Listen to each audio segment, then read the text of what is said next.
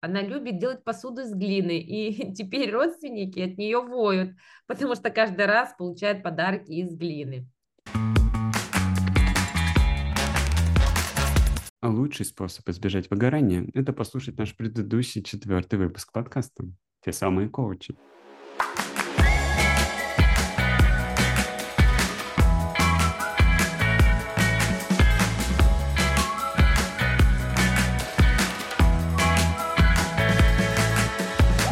Привет! Сегодня мы будем говорить про эмоциональное выгорание. Хотя оно и внесено сейчас Всемирной организацией здравоохранения в перечень болезней, а мы с Алисей, как вы знаете, не врачи, а мы бы все равно хотели эту тему затронуть, потому что мы работаем с ней в коучинге. И, как правило, мы работаем э, с этим запросом в плане э, профилактики, а также в дополнение с параллельной работой психолога или психотерапевта. Вообще выгорание такая большая тема, здесь много аспектов, на которых нужно обращать внимание. И в этом выпуске мы как раз и хотели бы рассказать вам про явные и неявные причины.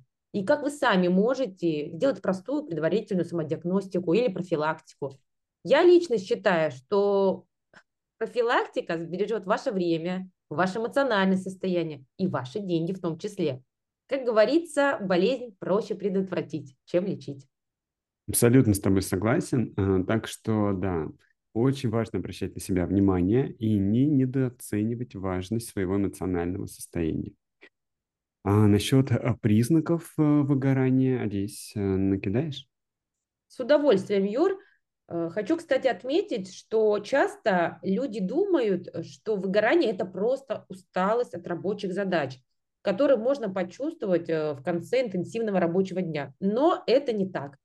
На самом деле и есть экспертное мнение, что эмоциональному выгоранию предшествует длительный такой, знаете, постепенный процесс. И на каждом этапе есть свои признаки.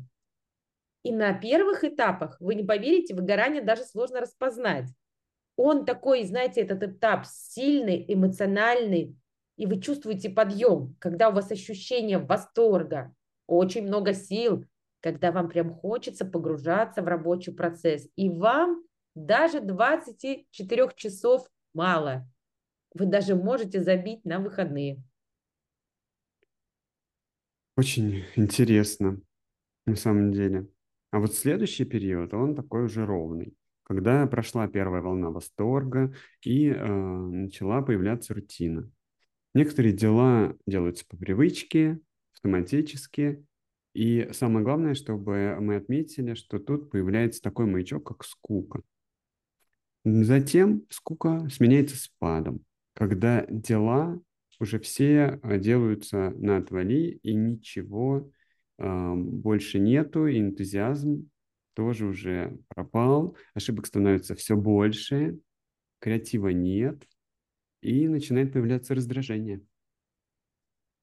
И следующий этап – это кризис на место скуки уже приходит апатия, когда вам уже все равно, что происходит, и вы вообще стараетесь избегать задач. Вам не приносит удовольствия даже хобби. И если вы даже отдыхаете на выходные, то вы не чувствуете после них прилив сил. Вас может мучить уже бессонница, возникает какая-то такая рассеянность, забывчивость, там, вы забываете свои дела, которые должны были сделать, либо как-то рассеянно к ним относитесь. И финиш. Это последняя стадия, когда вам уже ничего не хочется, вам не хочется никого видеть. Вообще теряется смысл профессиональный и вот это чувство безысходности. А в этот период э, обостряются болячки и может даже возникнуть риск депрессивного состояния. И получается очень важно замечать э, эти симптомы, и таким образом можно определить стадию, на которой вы находитесь э, в данный момент. И важно это сделать как можно более э, рано, потому что потом на последних стадиях уже будет сложно э, работать с эмоциональным выгоранием, когда он возникнет, и потребуется обязательно психологическая поддержка, Вот, но можно будет работать параллельно с коучем в том числе, но уже будет э, посложнее, потому что ресурсов будет не хватать. Вот, теперь мы поговорим про причины выгорания. Олеся, ты у нас как эксперт эмоционального выгорания. Какие у нас причины? Да, Юрий, спасибо за финишную палочку. Подхвачу твои слова и скажу, что причины важно отслеживать потому что когда вы их знаете, то можно протестировать, находитесь ли вы в группе риска. Ну, начнем с первой, скорее всего, такой очевидный, это график дня, когда он не нормированный. И здесь э, я хочу акцентировать внимание на фрилансеров, которые работают практически всегда и везде, и в любом месте они достают свои гаджеты и начи- начинают работать. Но при этом Эмоциональное выгорание касается также и офисных работников, э, тех, которые очень любят задерживаться на работе и вообще имеют привычку выходить на работу в свои выходные. И, конечно же, это, безусловно, сильно влияет на их состояние. Вторая причина – это неумение отдыхать. И это действительно бывает проблемой. Алиса, ты вроде говорила, у тебя кейс был какой-то на эту тему. Напомни его. У меня была клиентка, которая реально жила на работе, и ей как раз хотелось внести изменения в свою жизнь в плане баланса работы и личной жизни. На самом деле ей было сложно найти себе хобби или то, что бы ее зажигало, потому что она разучилась уделять время себе. И на протяжении трех сессий она училась этому навыку постепенно, шаг за шагом она проделала огромную работу, и сейчас она любит делать посуду из глины, и теперь родственники от нее воют, потому что каждый раз получает подарки из глины. И резюмируя вышесказанное, хочу сказать, что даже хотя мы понимаем, как можно организовать свою жизнь, мы все равно очень много тащим на себе. Именно слово «тащим» здесь уместно. Мы не делегируем другим, а, что можем. Ну, например, детям сходить в магазин или разобрать посудомойку и так далее. И здесь э, очень важно учитывать не только рабочие процессы, но и бытовые в том числе. Я, конечно, прошу прощения, Юр, но вспомнилась фраза «Она коня на ходу остановит и в горящую избу войдет». Сейчас я имею в виду женский пол, я же все-таки женский коуч, и здесь я имею в виду женщин, которые очень много работают и после работы уже включают роль хозяйки, мамы, жены, и продолжать работать еще больше и больше уже в других ролях. Олеся, а ты же как раз э, и сама коуч, мама, жена, хозяйка, еще, наверное, и дочь. Как ты вообще совсем справляешься? Ой, по-разному бывает, Юр, по-разному. Э, для меня, конечно, важно расставлять приоритеты. И это, в принципе, относится, наверное, ко всем людям, у которых все дела важные. А, часто мы также не знаем, как можно себе помочь для того, чтобы хотя бы просто остановиться в моменте и подумать. Замедлиться, как ты тогда в прошлом выпуске говорила, что это очень полезная практика. Но ты вот знаешь ее, что это надо делать. У тебя много важных дел. Вот ты используешь эту практику в жизни? Да, конечно же, так и живу, Юра, как бы ни казалось странно, иногда разговариваю сама с собой, да, задая, задавая себе вопросы, там, Олесь, ты сейчас из какой роли хочешь действовать, ты сейчас кто, мама, жена, какое состояние тебе сейчас важно иметь? Ну, Класс. пока разговариваю мысленно в голове, наверное, с возрастом буду разговаривать сама с собой уже вслух. Ну, не обязательно, не обязательно. А, ну, это, кстати, тоже может сработать и помочь э, в решении многих задач. Так, что, спасибо, Алис, тебе за полезную информацию и свой опыт. И мне спасибо, что я тоже поделился чем-то. А, так что думаю, что мы можем переходить уже к следующей части, обсудить э, актуальность этой темы. Привет, э, я Юра, я лайф-коуч. После 15 лет работы в банке я изменил сферу и переехал в Европу. Привет, друзья! Меня зовут Олеся, и я женский коуч. А еще я активный путешественник, мама и жена. И мы и есть те самые коучи, о которых все слышали, но не все понимают, чем они занимаются. В этом подкасте мы будем рассказывать, что же такое коучинг, что это за непонятный зверь. Олеся живет в Израиле, я в Португалии, и у нас есть что вам рассказать. Но нас сейчас очень сильно давит картина успешного успеха. Я это лично сам очень хорошо ощущаю. И очень сложно вообще перестать обращать внимание на чужой успех, сосредоточиться на своей жизни. И в этой погоне просто теряется само ощущение жизни. Только делаешь что, нагружаешь себя разными делами, активностями, в том числе и на работе, и дома. Я тут на днях ходил в ресторан пообедать и понял, что если не отвлекаться на какие-то сложные и тяжелые мысли и гаджеты, а просто наслаждаться едой, то появляется вот это вот чувство наполненности, которого не хватает. Меня эта мысль на самом деле посещает периодически, но вот никак не закрепится.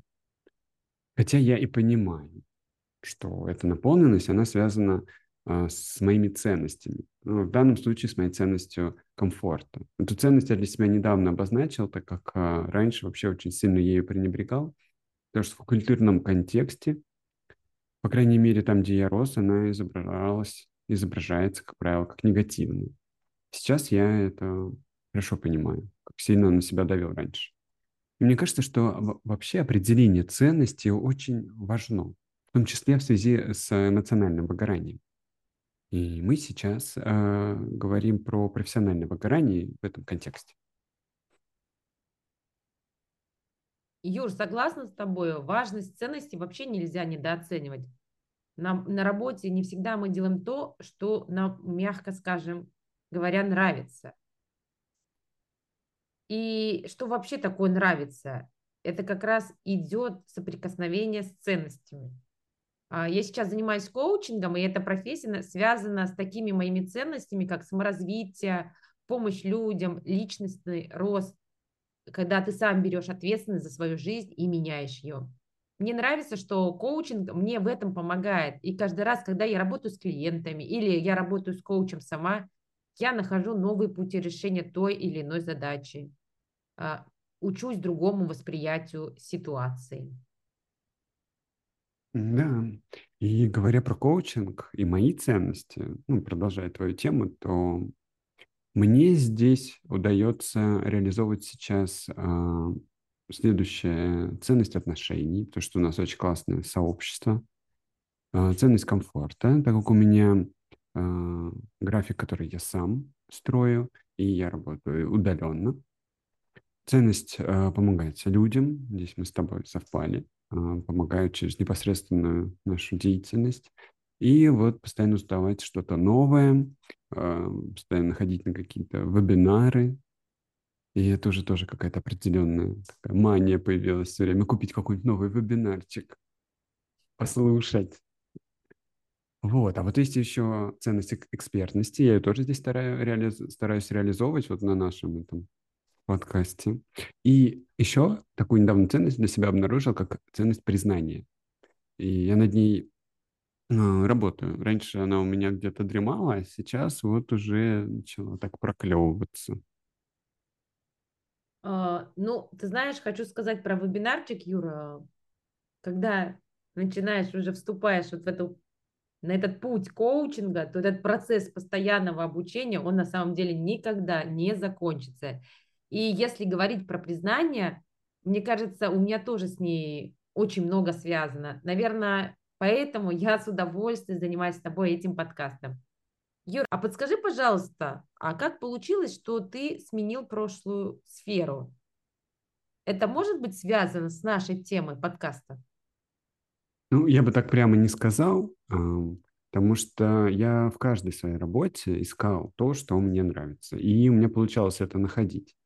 А то, что я не мог реализовать а, на работе, а, где я работал в тот момент, я старался находить а, недостающее в других деятельностях. Например, а, важность помогать людям была у меня реализована волонтерская деятельность. И, кстати, кстати об, насчет волонтерской деятельности, там люди тоже очень часто выгорают. И Здесь важно иметь этот ресурс на помощь. Те, кто связаны с волонтерской или социальной деятельностью, много дают другим, и иногда они получают что-то взамен, например, обратную связь. Они становятся членами тоже какого-то сообщества и хорошо проводят время для себя. А когда им недостаточно того, что они получают, то они этот ресурс могут пополнять другими способами. И мы об этом, кстати, говорили в выпуске про баланс между работой и личной жизнью. А, ресурс, кстати, очень хорошо подпитывается, когда наши ценности реализуются в том, что мы делаем. К чему мы в итоге приходим в случае выгорания? Ценности не реализованы в профессиональном плане. К примеру, а, реализовать их в другой деятельности уже нет времени. А компенсация вот этого ресурса, который ты потратил, например, в денежной форме, она недостаточна. И вот э, мы и на тех этапах, а, которые ты озвучила ранее. Насчет реализации себя в волонтерстве и работы коучем пробона я очень хорошо отслеживаю свои ощущения. Ну, я замечаю, что как постепенно прохожу вот стадии выгорания, когда не вижу отдачи в работе клиента. Э, ты знаешь, без отдачи клиента в процессе коучинга, без видения его результата от работы со мной, я постепенно прихожу к тому, что больше не могу, и ресурса на это нет. И вот тут мне нужно искать подзарядку. В принципе, время, то, что есть, когда я делаю перерыв, э, мне тоже очень помогает. Главное здесь не дойти до финиша, после которого я уж точно не смогу вернуться к этой деятельности. Это я и имею в виду как раз. И на коучинговых сессиях э, мы можем искать эти ценности, находить их и начинать учитывать э, в жизни человека обращать внимание на случаи, где ценности уже реализуются, где их можно реализовать чуть больше. Может быть, какая-то новая деятельность нужна, ее можно включить в свой график. Это проще, конечно, сделать вместе с помогающим специалистом, коучем или психологом. Но можно и самим попробовать поискать. А особенно это хорошо может получиться у тех, у кого а, развит навык саморефлексии. Если самим, то хорошо работает воспоминание, то есть прям повспоминать что-то приятное, прям сильно приятное в прошлом, и посмотреть, что это вообще было, почему мне было приятно и хорошо, что вокруг было, кто был рядом, знаешь, добавить побольше деталей в описании. Да, и во многих терапевтических подходах а, есть такие практики, методики. Какие-то мы а, переняли в коучинг. Э, наша задача как помогающих специалистов работать э, на поддержку клиента. Да, Юр, ведь э, выход из выгорания может быть долгим. У многих, если честно, это занимает даже пару месяцев.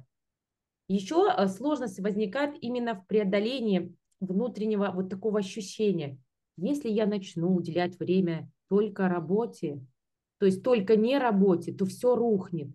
И сделать особенно это перфекционистам сложно, но выгорание уже лишает нас здоровья и счастья, и если ничего не делать, дальше будет только хуже. Любое, в принципе, заболевание, если его запустить, то будет уже потом сложно его вылечить. И радует, что постепенно в каждых странах с разными темпами, но все постепенно приходят к важности психического здоровья. Я тоже это отмечаю и радуюсь, что так происходит. Юр, давай дальше что-нибудь э, посоветуем для профилактики. И хорошая новость в том, что ее можно делать, и прям я даже очень-очень советую. И еще одна, вторая хорошая новость для нас, что в подкасте можно оторваться с советами и рекомендациями.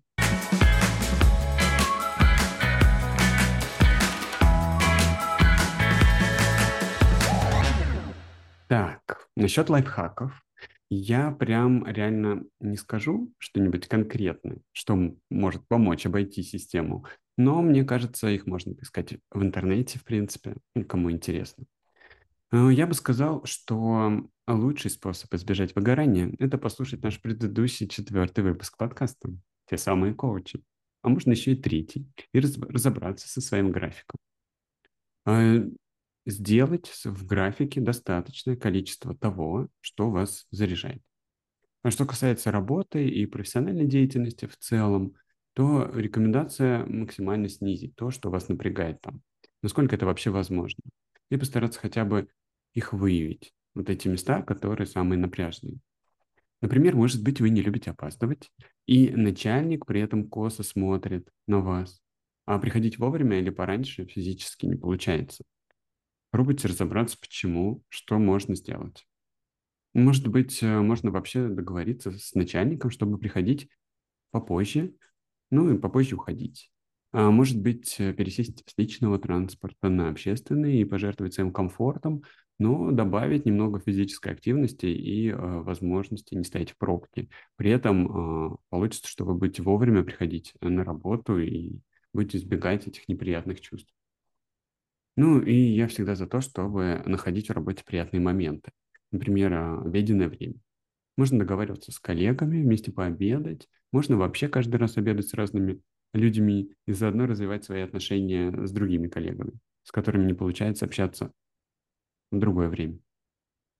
О, мне очень нравится, Юр. И ты знаешь, важно еще научиться оценивать свое состояние. И я сейчас расскажу, как это сделать. Вот вспомните свое состояние, когда у вас получалось, вот именно в профессиональной деятельности или в какой-то творческой, все прям на десяточку. И вспомните состояние, например, полного нуля, то есть такой бессилие, усталости, когда ничего не хочется сделать, вам все по барабану.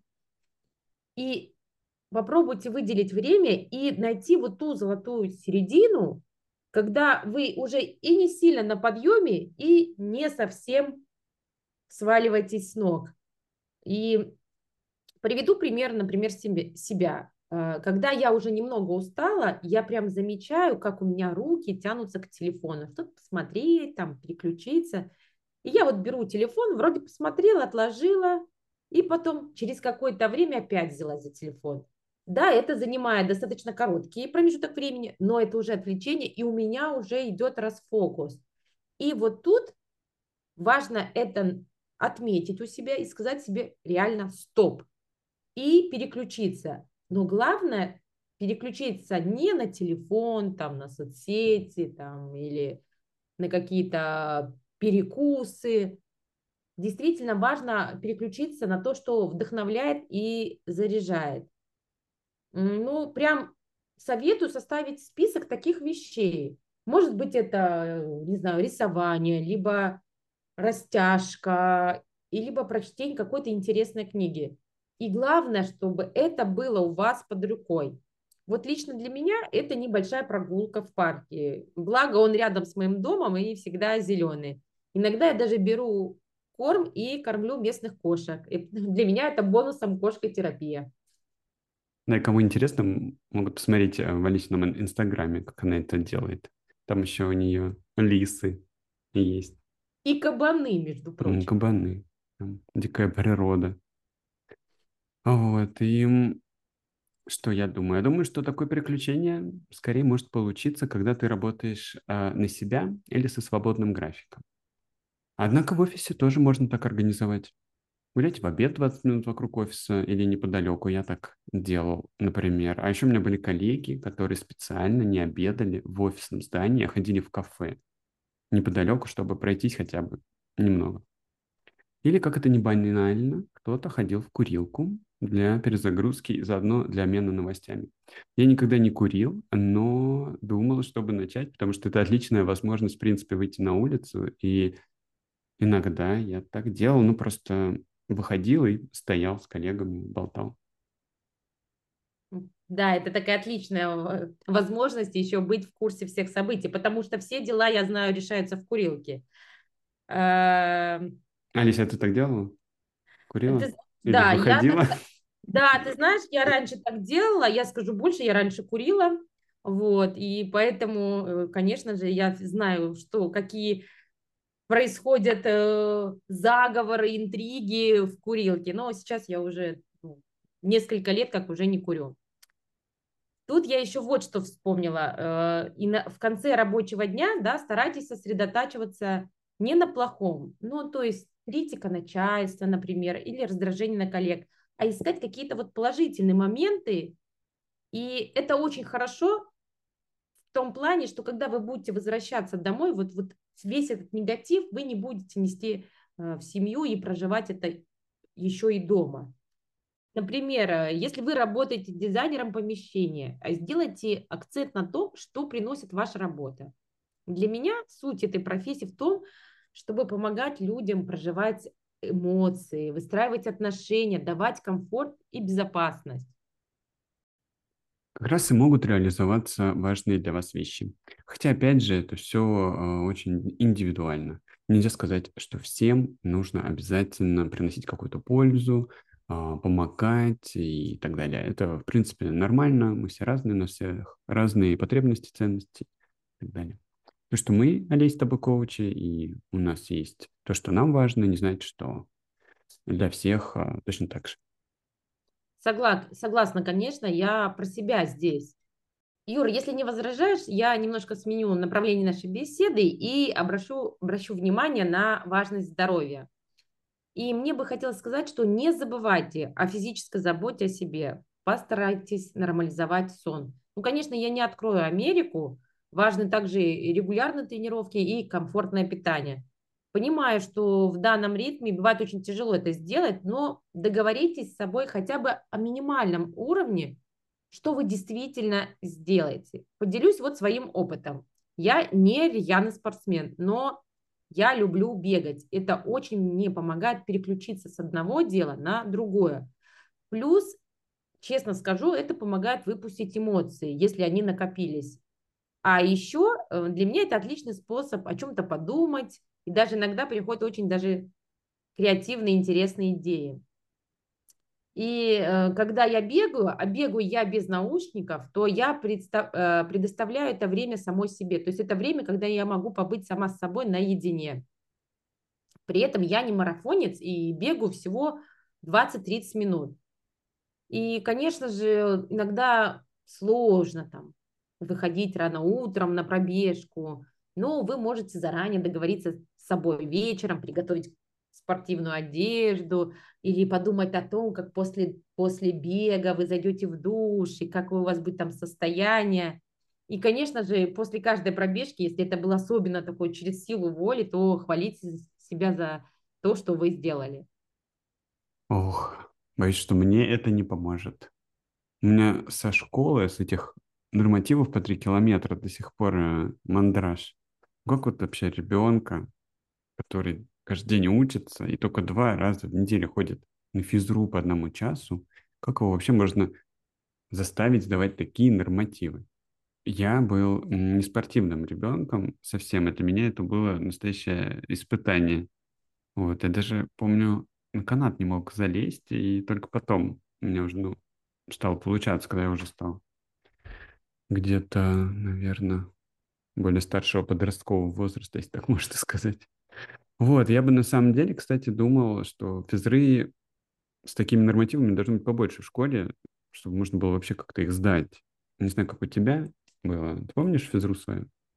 Ну, я помню, например, у меня канат тоже была больная тема, зато я хорошо прыгала через козла.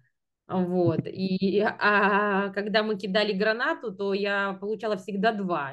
То есть такие нормативы я тоже помню, у меня аж глаза поднимались. Но, Юр, мне было немножко проще, потому что в старших классах, я же девочка, у меня иногда было освобождение от физкультуры. По уважительной причине. Я По понял. уважительной причине, да. Да, да. Нет, а, кстати, метание гранаты. Ты имеешь в виду ну, мидбол вот этот тяжелый? Ну, какой-то у нас какая-то была Мячик. палка железная. А, какая-то, а, железная. Не, у нас была... У нас был мяч, тяжелый. И я помню, вот я его как раз метал лучше всего. Это была моя сильная сторона. Я его реально далеко кидал. Ну, это, наверное, единственное, что у меня хорошо получалось, это метать этот э, мяч. А, а вот. а козла?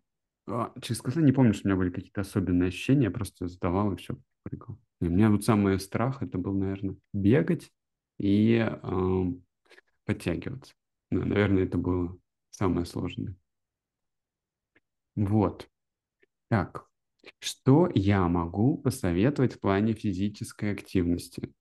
Это хотя бы ходить, то есть от, от неспортивного ребенка такой совет, ходить хотя бы 10 тысяч шагов в день.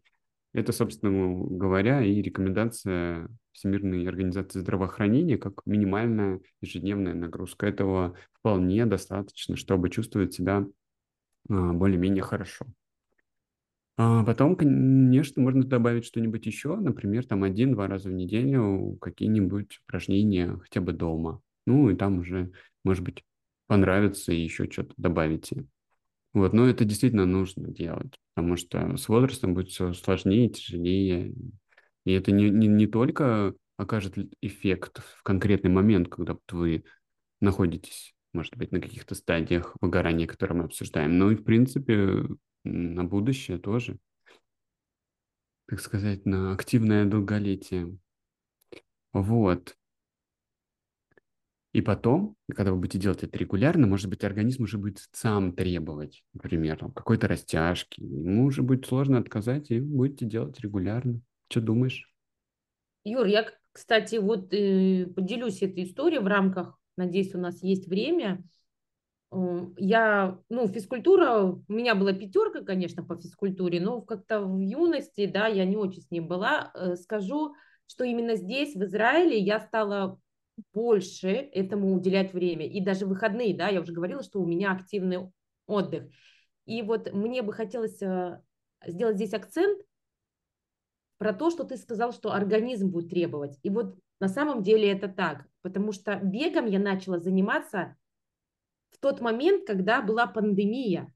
И это был тот момент, когда я могла официально выйти из дома, когда нам разрешалось выходить больше чем 5 километров, это только если спортивные какие-то занятия. И вот тогда я начала, чтобы дома не сидеть чай пить с плюшками, я начала бегать. И это прям вошло у меня в привычку, и вот сейчас это прям у меня потребность такая, чтобы мое тело требует, чтобы я такую минимальную нагрузку, хотя бы 20-30 минут, но делала. Но, конечно, я делаю это не каждый день, но про то, что это уже втягиваешься в этом, я с тобой полностью согласна, я этому живой пример. И кроме того, про, про, кроме того, что мы говорили сейчас про спорт, я еще хочу добавить, конечно же, про маленькие радости. Например, в нашей семье есть традиция э, с семьей смотреть какой-то хороший там семейный фильм. Мы покупаем всякие вкусняшки такие, знаешь, не самые полезные, и вот смотрим кино. Смотрим мы, конечно, по-разному. София моя любит комментировать какие-то сцены, мы, мы на нее бухтим, а потом э, вместе смеемся. Ну, и еще я люблю шопинг. Делаю это я не часто, но люблю. И, конечно же, время с близкими друзьями. Может быть, это сеанс массажа или спа. То здесь большой выбор, и каждый может выбрать то, что ему нравится. Э, главное, чтобы это приносило удовольствие, потому что это мы, эту эмоцию, это состояние мы ложим в копилочку положительных эмоций. Да, слушаю тебя и думаю, как же здорово, что есть люди, которые знают, что им нравится и что им приносит положительные эмоции, и у них есть какие-то традиции. И это очень здорово, потому что иногда э, этому сложно вообще придерживаться, этому надо учиться, и сложно вообще понять, что нравится. Но для меня тоже бывает это целая история. И я бы сказал, что это навык, который требует развития, даже вот такого целенаправленного, хотя и кажется, что это ерунда, но тоже вот искать какие-то вещи, которые нравится делать. А, Например, я вот недавно как бы разрешил себе, просто разрешил себе играть в компьютерные игры, потому что раньше мне казалось, что это такое что-то не очень хорошее, полезное, и сейчас я понимаю, что да, я могу себе выделить время, поиграть, например, свою любимую игру «Цивилизация». Не знаю, знаешь ты такую или нет. Знаешь? Я что такое слышала, да. Такое. Ну, это страт... строить надо, стратегия. Нет? Ну, стратегия надо там развивать свою цивилизацию. Ну, вот я Вот. Такой... В общем, это мне нравится, я иногда себе позволяю такое дело. Еще недавно вспомнил, что мне э, нравилось собирать пазлы. Я забыл совсем об этом. Это такое медитативное э, занятие. Я вот хочу сейчас на Рождество купить себе пазл и пособирать в праздники. О, пазл! Слушай, классная идея, Юр, но это не для меня. Если такую работу брать более монотонную, я люблю рисовать, например, даже по номерам, мне очень нравится. А, ну, мне кажется, Юр, мы много сегодня обсудили, и мы уже пришли к финалу.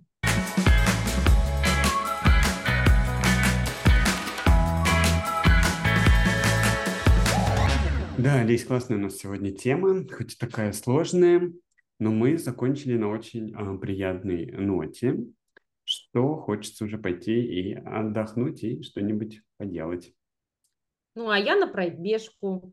И перед этим расскажем, наверное, Юр, про следующую тему. Да, следующая тема у нас вообще очень классная. Будем говорить про переезды и коучинг при переезде. Я, кстати, даже сделал отдельный коучинговый продукт на эту тему, к слову так. И в тему, в принципе, как следует углубился. Почитал, послушал, поэтому могу сказать, что очень хорошо разбираюсь в данном вопросе. Ну, и мы с тобой, кстати, Юра, и эксперты по переезду, так как мы сами прошли этот путь. А я-то уже вообще много лет здесь и прошла все стадии адаптации. Ты, да, молодец. Я вот в этом году еще раз переехал, и у меня все началось сначала. Но уже второй раз уже было проще, конечно, чем первый. Понимаю тебя, Юра, очень хорошо. Ну что, тогда всем пока, услышимся. До новых встреч.